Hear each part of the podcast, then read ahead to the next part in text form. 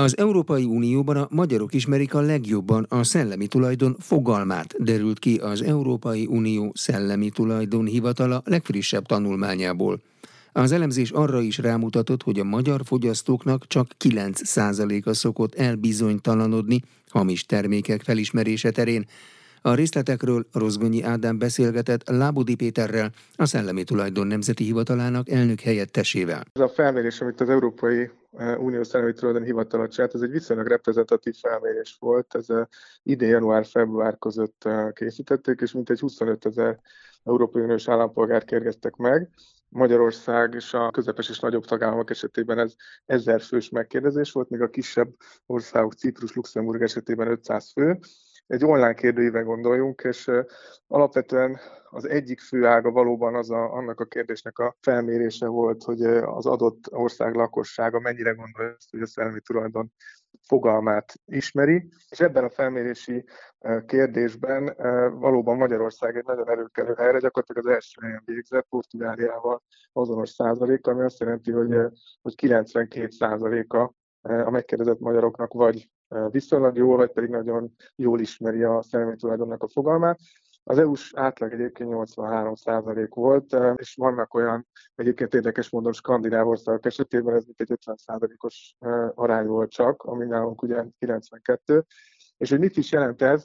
Alapvetően azt a abból a megközelítésből vizsgálták ezt a kérdést, hogy mennyire gondolják azt a lakosság körében, hogy, a, hogy az alkotók, a feltalálóknak a, a jogi keretek, amiket a szellemi tulajdonvédelem biztosít, az mennyire fontos, illetve mennyire járul például ahhoz hozzá, hogy azok a, az előállított termékek, alkotások vagy innovációs eredményeknek a minősége magas szintű legyen, mennyire járul hozzá ez a szellemi tulajdon a védelem és ebben volt ez egy kimagasló válaszadás Magyarországon. Azt, azt gondolják az emberek, hogy ennek nagy jelentősége van. És hát igen, a szellemi tulajdonnak valójában tényleg az a célja, hogy egy, egyfajta jogi bástyát tudjon adni az alkotók vagy a feltalálók az innovációba befektetők számára. Lehetőséget adjon arra, hogyha valaki engedély nélkül szeretné felhasználni, vagy esetleg akár magának is tulajdonítani adott alkotást vagy feltalálni teljesítményt, akkor ezzel ellen fel lehessen lépni, legyen a piacon annak valid értéke, hogy valaki befektet, mondjuk egy innovációs tevékenységbe, hogy aztán annak az eredményét védni lehessen. Ezért is egy nagyon jó arány, azt gondoljuk, eh, hogy Magyarországon az ilyen magas szintű, mert ez egy, egy komoly mutató abban a tekintetben, hogy érdemes itthon eh, szellemi tulajdoni oltalmat szerezni, hiszen a lakosság is tisztában van azzal, eh, hogyha valakinek a, akár a vállalkozása, a neve vagy a szolgáltatása egy védjegyoltalommal van védve, vagy hogyha valaki egy alkotását, zenei alkotást akár az interneten fel kíván használni, akkor fontos az, hogy ezzel kapcsolatban bizonyos jogokat tiszteletben tartson, és így meg tudjanak térülni azok a befektetések, amik akár tehetség, akár pedig anyagi szinten jelentek meg. És maga a fogalom, az, az ha már ennyiben ismert és jól ismert Magyarországon is egyébként, Portugáliában is, ha jól tudom, akkor hasonlóképpen tisztában vannak ezzel, az minek köszönhető? Én azt gondolom, hogy egy komoly tudatosságnövelési tevékenység lehet ennek a hátterében, ami akár nem akarok szerénytelenek hangzani, de azt gondolom, hogy a Szeremétől a Nemzeti Hivatal is sokat hozzátesz, egyébként pedig azok a szervezetek, akik a szeremétől foglalkoznak, akik az érdekeket védik, akármi az oktatási tevékenység, és számos egyetemen, vagy akár középiskolai képzésen is próbáljuk minél hamarabb, minél megfelelőbb szinten átadni a szellemi tulajdonnak a jelentőségét, illetve próbálunk olyan szervezeti irányokban, akár, akár a kamarák felé, akár regionális elérésben egy olyan komoly fókuszált tevékenységet végezni, minél több helyre el tudja jutni ennek a területnek a jelentősége. És azt gondolom, hogy másik oldalról pedig az a gazdasági helyzet, ami, amiben most szembesülünk, az a sok nehézség, az készíteti akár a vállalkozásokat is arra, hogy próbálnak olyan területeken tovább lépni, ahol eddig esetleg nem, vagy ahol esetleg tudnak például uniós vagy, vagy hazai támogatásokra is számítani.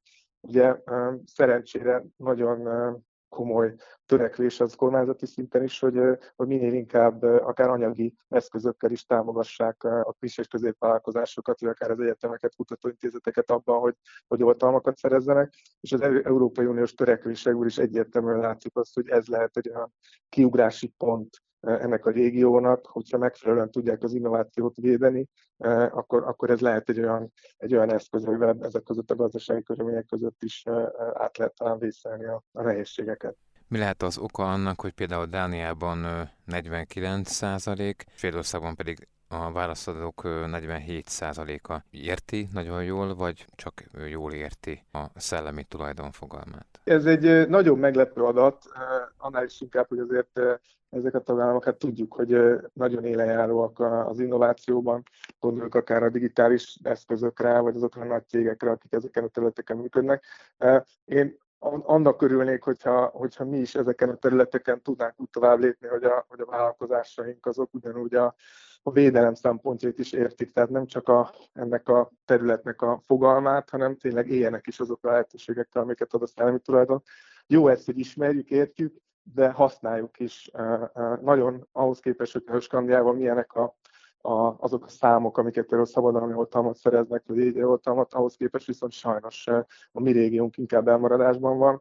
Tehát azzal együtt, hogy talán sikerült azt a tudatosságot növelnünk, hogy tisztában vagyunk azzal, mi a szellemi azt a tudatosságot még nem, hogy, hogy mindenki érezze azt, hogy neki is van cégként, akár magánszemélyként szellemi tulajdona, egy alkotása, vagy egy, vagy egy gazdasági jelentőségű szolgáltatása, és ezt védje is, védjegyel, szabadalommal, széleskörű paletta van, akár formatervezési oltalommal, vagy egyszerűbb termékek esetében használati műtaoltalommal. Tehát ebben kell tovább lépnünk, és, és azt gondolom, hogyha hogyha itt egy svédországi vagy dániai szintet el tudunk érni, az már egy hatalmas lépés lenne. A tanulmány vizsgálta a hamisított árukkal összefüggő fogyasztói magatartásokat is. Ezen a téren a magyar fogyasztók szintén hát tudatosnak mondhatók, hogy viszonylag keveset vásárolnak szándékosan illegális terméket, de felvetődik a kérdés, hogyan lehet szándékosan ilyen vagy csak ilyen termékeket keresni, mondjuk az olcsóbb árak miatt,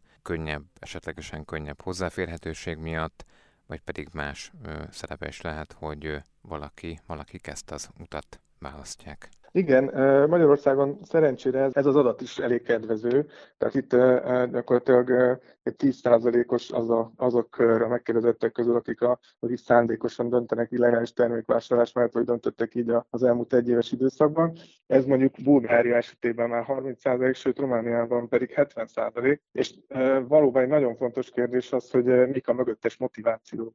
És ezt is egyébként külön vizsgálta ez a tanulmány. Az alapvető motivációk azok úgy foglalhatók össze, hogy egyrészt az vezethet vásárláshoz, hogyha valaki nem fér hozzá az adott termékhez az adott országban, akkor az ösztönzi arra, hogy valahogy mégis megpróbál megszerezni. Akár egy olyan fajta megközelítés is lehet, hogy, hogy mindenki ezt csinálja, az a felsorol, gyakorlatilag a, amúgy is a társadalom többi tagja teszi ilyet, hát akkor én miért ne tegyek ilyet. Aztán egy jelentős terület a, a luxus termékeknek a, a köre, ahol sokszor vannak, akik a luxus termékekhez kapcsolódó minőség tekintetében azért nincsenek akkora nagy elvárásokkal, azt mondják, hogy hogy ha olcsóban hozzá tudnak jutni akár egy rosszabb minőségű, de a luxus látszatát tehető áruhoz, akkor ez is egy ösztönző tényező lehet. Úgyhogy, és természetesen nyilván itt már látjuk azt, hogy az ár is nagyban befolyásoló lehet.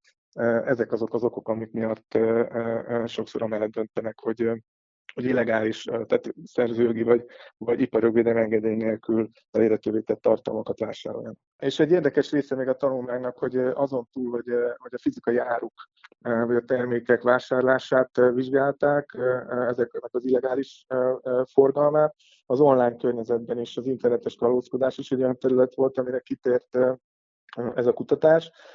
Ott egyébként Magyarország vagy akár Szlovákia, Szlovénia esetében rosszabbak már a számok, ott körülbelül a megkérdezetteknek a fele gondolta azt, hogy, a, hogy az illegális kalóz online termékek vagy online fogyasztás az, az megengedhető lehet. Még itt például egyébként pont a skandináv országok, akár Dániában sokkal kevesebb az arány, csak 25 vagy 24% fogalmazott így. És hogy milyen szolgáltatásokra gondoltunk itt, alapvetően egy külön területként körvonalazódott a, a sport, az élő közvetítéseknek a területe. Ugye itt gondoljuk arra, hogyha valaki az adott sporteseményt csak egy fizetős szolgáltatás vagy egy csatorna keretében tudja elérni, akkor sokszor ehhez képest választ olyan mutat, ahol valami illegális streaming szolgáltatás révén teszi lehetővé az eseménynek a megtekintését. Itt egy 12%-os ennek a tartalomnak az összes online tartalom elérésből 12%-os sporteseményeknél az illegális elérés. Magyarországon egyébként ez kisebb, itt, itt 6%. Ami egyébként egy komoly motiváló tényező itt az ellen, hogy valaki az illegális streaming oldalak felé fordul, az az, az hogy legyenek legális szolgáltatások elérhetőek. Ebben sajnos a tudatosság vagy az ismeretek nálunk alacsonyabbak. Itt az EU-s átlag azért magasabb, 90% fölött, nálunk csak 80% körül az, hogy akik akként fogalmaztak, hogy ismernek legalább egy olyan legális szolgáltatást, ami révén azt az ott tartalmat el tudnák érni, amit egyébként csak, csak kalózszájtokon keresnek. Lábudi Pétert a Szellemi Tulajdon Nemzeti Hivatalának elnök helyettesét hallották. Mik számítanak a közjegyzői gyakorlatban elektronikus okiratnak, melyek az új típusú elektronikus személyazonosító igazolványok előnyei, milyen ügyekben nem szükséges megjelenni személyesen a közjegyzőnél. Erről beszélgettem Horváth Bendegúz közjegyző helyettessel. Közjegyzőjárások keretében számos olyan hatékony digitalizációs kezdeményezés történt az elmúlt utóbbi időben, ami jelentősen javította az állampolgárok felhasználói és ügyintézési élményet a közjegyző eljárásokban. Ugye amit itt ebben az esetben tipikus példaként ki lehetne említeni, az az elektronikus fizetési meghagyásos rendszernek a felülete, ami nagymértékben megkönnyítette 2010-től kezdődően az esedékessé vált pénzkövetelések érvényesítésének a módját. A sikereken túl azonban egyébként több olyan terület is létezik még a közjegyzőjárások tekintetében, amelyek esetében az állampolgárok sajnos különböző szabályozási, technológiai vagy jogi akadályok miatt nem tudnak sajnálatos módon hatékonyan ügyleteket kötni, vagy ügyletekben félként részt venni a közjegyző előtt, és ugye itt ebben az esetben lehet megemlíteni sajnálatos okoknál fogva a közjegyzői okiratokra vonatkozó eljárási és információtechnológiai szabályokat is. Egyéb iránt a közjegyzőkről szóló törvény már 2018-tól kezdődően meghatározza azt, hogy a felek közjegyző előtt elektronikus módon hogyan és milyen formában hozhatnak létre közjegyző jogiratot elektronikus aláírásukkal. A jogszabály azt tulajdonképpen lehetővé teszi azt, hogy a felek a közjegyzői közreműködéssel létrehozott közokiratokban elektronikus aláírással járjanak el. Azonban 2018 óta eltelt időszak tapasztalatai sajnálatos módon számunkra is azt mutatják, hogy az elektronikus közjegyző jogiratok alkalmazása a várakozásainkkal ellentétben nem igen terjedt el. Hát ennek egyébként több oka is van. Elsődleges oka az álláspontom és az álláspontunk szerint a személyazonosító igazolványokhoz kapcsolt elektronikus szolgáltatásoknak a csekély elterjedtsége. Tehát Ugye magyarán főszabály... arról van szó, hogy nem váltunk ki olyan személyi igazolványt, ami lehetővé tenné, hogy automatikusan elektronikus aláírást is igazoljon? Tehát ez a mi sarunk, az ügyfeleké. Az adott jogszabályi környezet lehetővé teszi azt, hogy úgynevezett minősített elektronikus aláírással az ügyfél a közjegyzői eljárás keretében a közokiratot elektronikus aláírásával ellássa, és ahogyan arra a szerkesztő úr is utalt, Tulajdonképpen 2016-tól kezdődően valamennyi kiállított személyazonosító igazolvány mindegyike rendelkezik ezzel az úgynevezett minősített elektronikus aláírással. Itt tulajdonképpen a jelenlegi jogszabályi környezet is alkalmas volna arra, hogy a fél ezzel aláírja az elektronikus úton létrejövő közjegyzőiratokat. És akkor itt mutatnék rá arra, hogy annak ellenére, hogy a 14 év feletti lakosság körülbelül 60%-a rendelkezik ezekkel az úgynevezett új típusú elektronikus személyazonosító igazolványokkal. Közjegyző jogirat szerkesztési eljárásokban érdekelt ügyfeleink csupán elenyésző hányada az, aki rendelkezik az elektronikus aláíráshoz elengedhetetlen, érvényes elektronikus aláírói tanúsítványjal. Ezt támasztja egyébként alá az is, hogy a személyazonosító igazolványhoz kapcsolódó úgynevezett elektronikus aláírás funkciót a személyazonosító igazolványra rendelkezők 2021 év végéig mindösszesen csak 3,9%-a igényelte.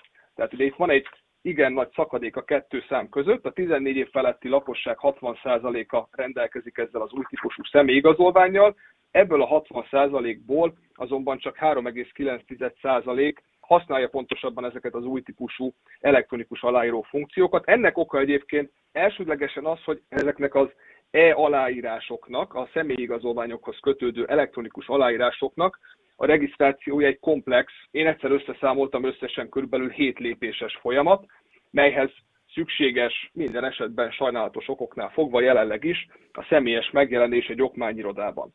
További akadály az elterjedtség vonatkozásában az is, hogy ezekhez az elektronikus aláírásokhoz kapcsolt tanúsítványok meghosszabbítása két évenként szükséges. Tehát ez azt jelenti, hogy amennyiben én most 2023-ban igénylem az elektronikus aláíró tanúsítványomat a személyazonosító igazolványomhoz kapcsolódóan. Ilyen esetek során mindösszesen csak kettő évig lesz érvényes aláírói tanúsítvány. 2025-ben ennek révén nekem ismételten el kell fáradnom az okmányirodába, és ismételten csak személyesen kell meghosszabbítanom a személyazonosító igazolványomhoz kötődő elektronikus aláíró tanúsítványt.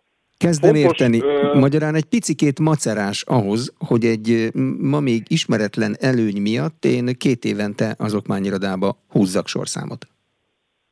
Ez így van, és ezt jól említette a szerkesztő úr is, és egyéb iránt ezeket a problémákat nem csak mi érzékeltük itt az utóbbi időszakban a közjegyzői eljárások vonatkozásában, hanem ugyanezekre a problémákra mutatott rá korábbi munkaanyagában a Digitális Magyarország ügynökség is. Ők még 2022 év végén tettek le egy nagyon komplex koncepciójavaslatot, aminek az elnevezése a Nemzeti Digitális Állampolgárságra vonatkozott, és ebben a munkaanyagban, ebben a koncepció javaslatban az az ambíciózus terv szerepel, hogy a közeljövőben egy egyszerűen és átlátható módon használható úgynevezett mobiltárca létrehozatala a cél, melynek segítségével tulajdonképpen a telefonunkba bejelentkezhetünk az úgynevezett digitális állampolgársági platformunkra, ezen a felületen keresztül készíthetnénk el az adóbevallásunkat, vagy éppen kezelhetnénk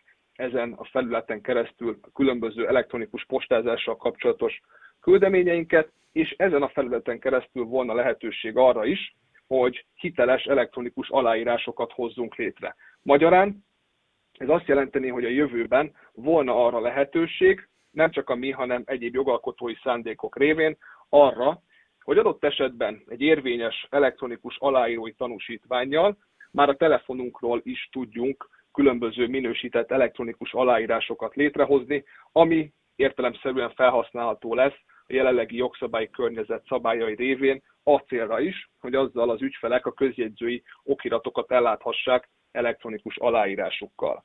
Az volna tehát a dolog előnye, ha ez egyszer megvalósulna, hogy nem kellene az ügyfeleknek elmenniük a lábukon a közjegyzőhöz? Nyilván olyan ügyeket kivéve, ahol személyes megjelenésre van szükség? Ugye itt ebben az esetben ez egy másik problémakör, amit felvetett most szerkesztő úr, ez a távazonosításnak a problémaköre. Ez tulajdonképpen megvalósítható lenne, de nem a jelenlegi jogszabályi környezetben. Az, ami e tekintetben kiemelendő, hogy az elektronikus személyazonosító igazolványunk, az új típusú 2016-tól kezdődően kiállított valamennyi elektronikus személyazonosító igazolvány rendelkezik egy másfajta, az elektronikus aláíráson kívüli tanúsítvány típussal is. Ez a tanúsítvány tulajdonképpen alkalmas arra, hogy bennünket, mint ügyfeleket azonosítson, hasonló módon, mint hogyha kvázi fizikai körülmények között felmutatnánk az elektronikus személyigazolványunkat adott esetben egy hatósági eljárás keretében.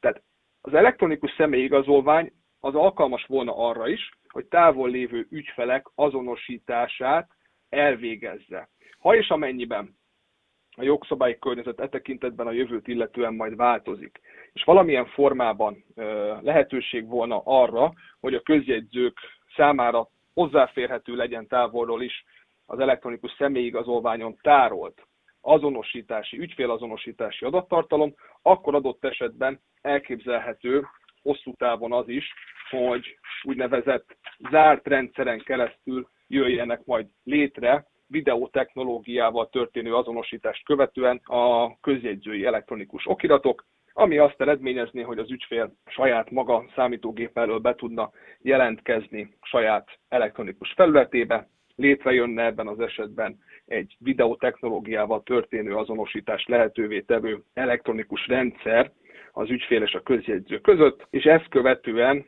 az ügyfél távolról a saját számítógépe révén, illetve a saját számítógépébe becsatolt, számítógépére feltelepített elektronikus személyazonosító tanúsítvány, vagy ahogyan azt említettem, a telefonjáról elérhető személyazonosító tanúsítvány révén elérhető lenne ez a szolgáltatás, és a közjegyző ezeknek a szolgáltatásoknak a hozzáférésével meg tudna távolról is győződni arról, hogy az ügyfél az ténylegesen az az ügyfél-e, aki ő nála korábban adott esetben az eljárás megindító kérelmet előterjesztette, illetőleg felkérte őt arra, hogy különböző okirat szerkesztési eljárásokban működjön közre.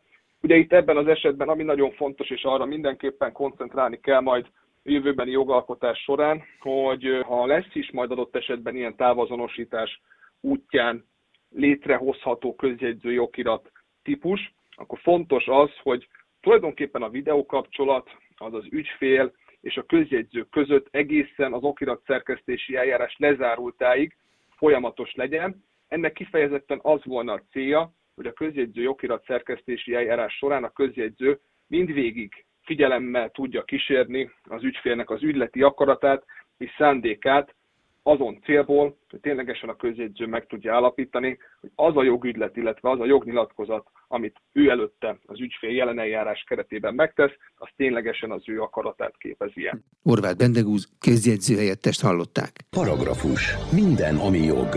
A börtönzsúfoltság miatt engednek szabadon embercsempészeket, de a büntetésüket nem törlik el, hangzott el az országgyűlésben.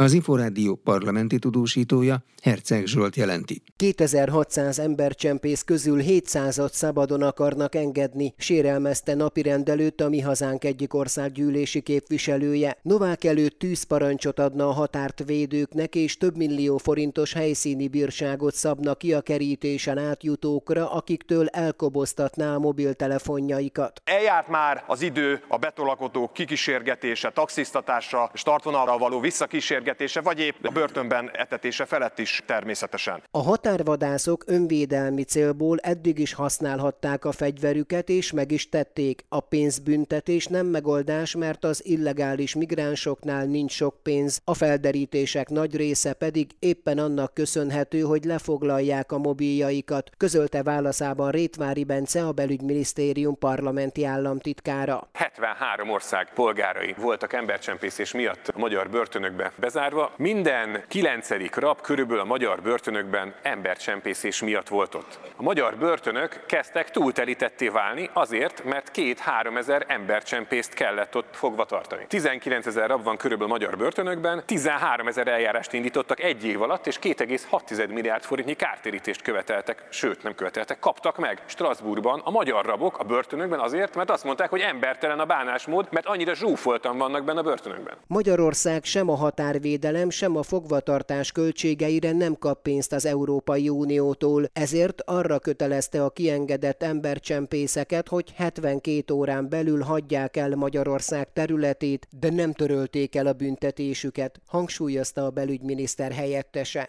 Visszavezette az építményi jogot a polgári törvénykönyvbe az országgyűlés. Az erről szóló 134 igen szavazattal, 29 nem ellenében, 28 tartózkodással megszavazott törvényjavaslat parlamenti vitájában elhangzott, hogy az építési jog egyebek mellett könnyebbé teszi a naperőművek létesítését. Herceg Zsolt összefoglalója. Az építményi jog arra ad lehetőséget, hogy a jogosult az ingatlanon vagy annak felszíne alatt épületet létesítsen, illetve hasznosítson, mégpedig határozott időre, legfeljebb 50 évre, mondta előterjesztői expozéjában a Gazdaságfejlesztési Minisztérium parlamenti államtitkára. Az építményi jog nem ismeretlen a magyar jogrendszerben, a 20. század első felében jelent meg, és a klasszikus magánjog része volt. Most azért vezetik be újra, mert a beruházások finanszírozása meg megfelelő hitelbiztosíték hiányában nehézségekbe ütközik, közölte Fónagy János. A gazdaság versenyképességének növelése érdekében történő törvénymódosításról szóló T4025-ös számú törvényjavaslat célja, hogy egy új polgári jogi jogintézmény, az építményi jog bevezetésével hozzájáruljon a magyar gazdaság versenyképességének növeléséhez.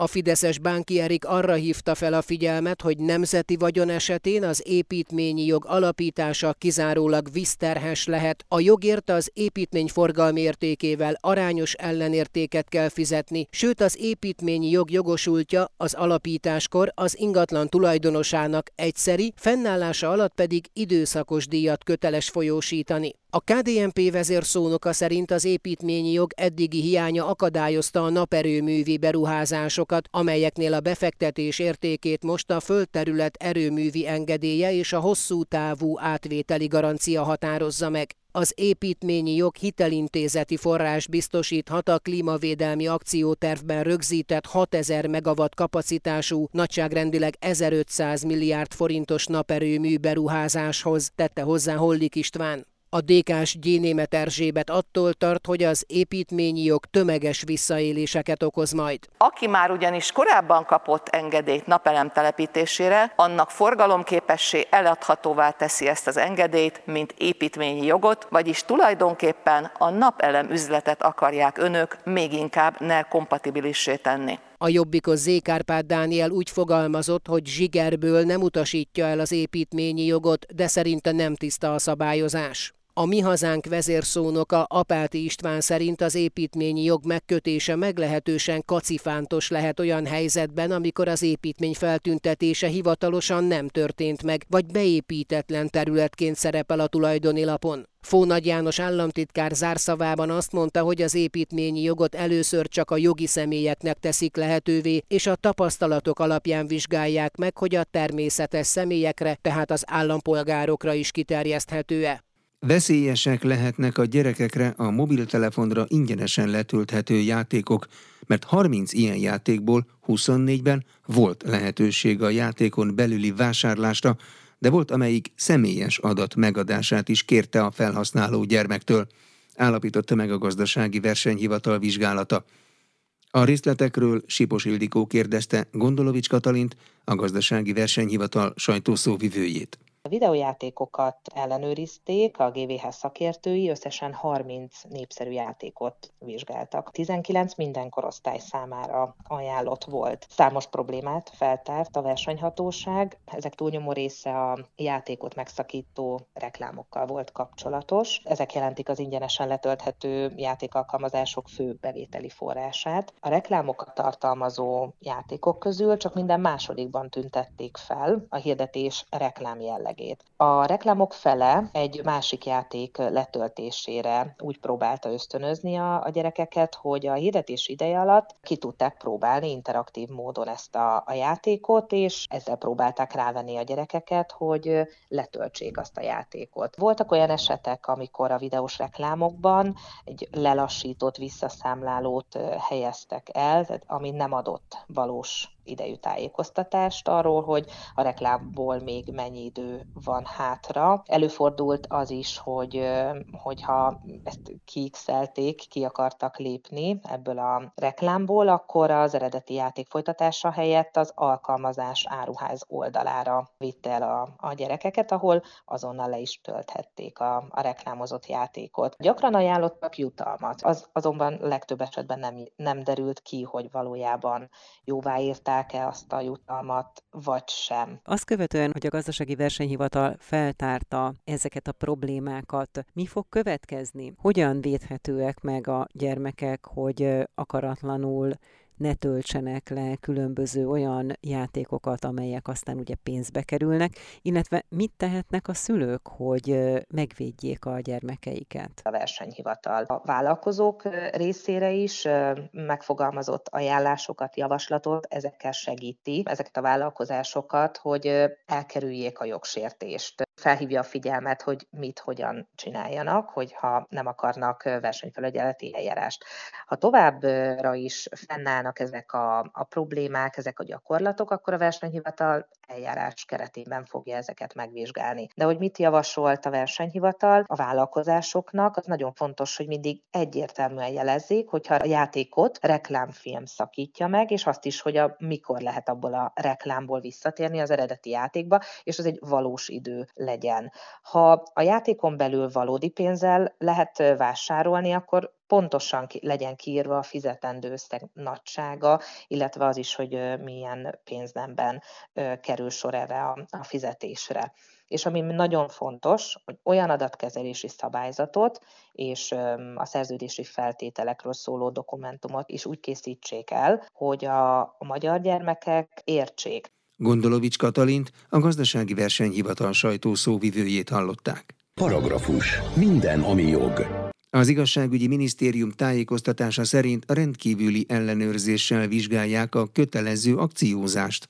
Kalapos Mihály összefoglalója. Az igazságügyi minisztérium szakmai irányítása alatt működő fogyasztóvédelmi hatóság rendkívüli témavizsgálatot rendelt el hétfőn szerte az országban, hogy ellenőrizzék, hogy az új infláció ellenes intézkedést maradéktalanul alkalmazzák-e a kereskedők, mondta az Inforádiónak a minisztérium alkotmányjogi jogalkotásért és fogyasztóvédelemért felelős helyettes államtitkára. A rendeletnek a hatája azokra a kereskedőkre terjed ki, akiknek a nettó árbevétele a 2021-es évben az 1 milliárd forintot meghaladta. Az egész szabályozásnak az a lényege, hogy minden héten egy 20 termékkörből álló akciós kosár álljon rendelkezésre a fogyasztók számára.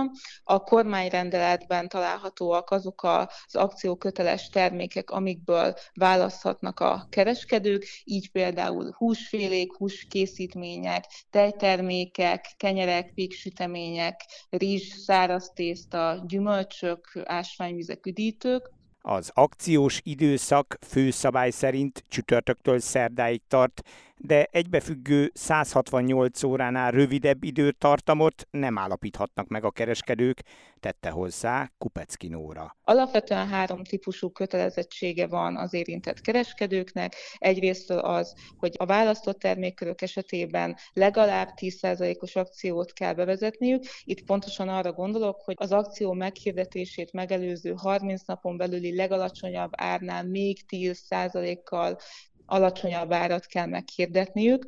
Másrészt a forgalmazási kötelezettségük mellett a kereskedőnek naponta legalább az általa 2022 évben értékesített átlagos napi mennyiséget kell árusítania. Itt szintén az a cél, hogy ne csak meghirdessék az akciókat, hanem ténylegesen biztosítva legyen a fogyasztók számára az akciós termékek ellátása. Illetve a harmadik kötelezettségük a tájékoztatási kötelezettség. Jól látható helyre kell kifüggeszteni az akciós termékeket. A Fogyasztóvédelmi Hatóság a jogsértés megállapítása esetén bírságot szab ki, amely akár több tízmillió forint is lehet.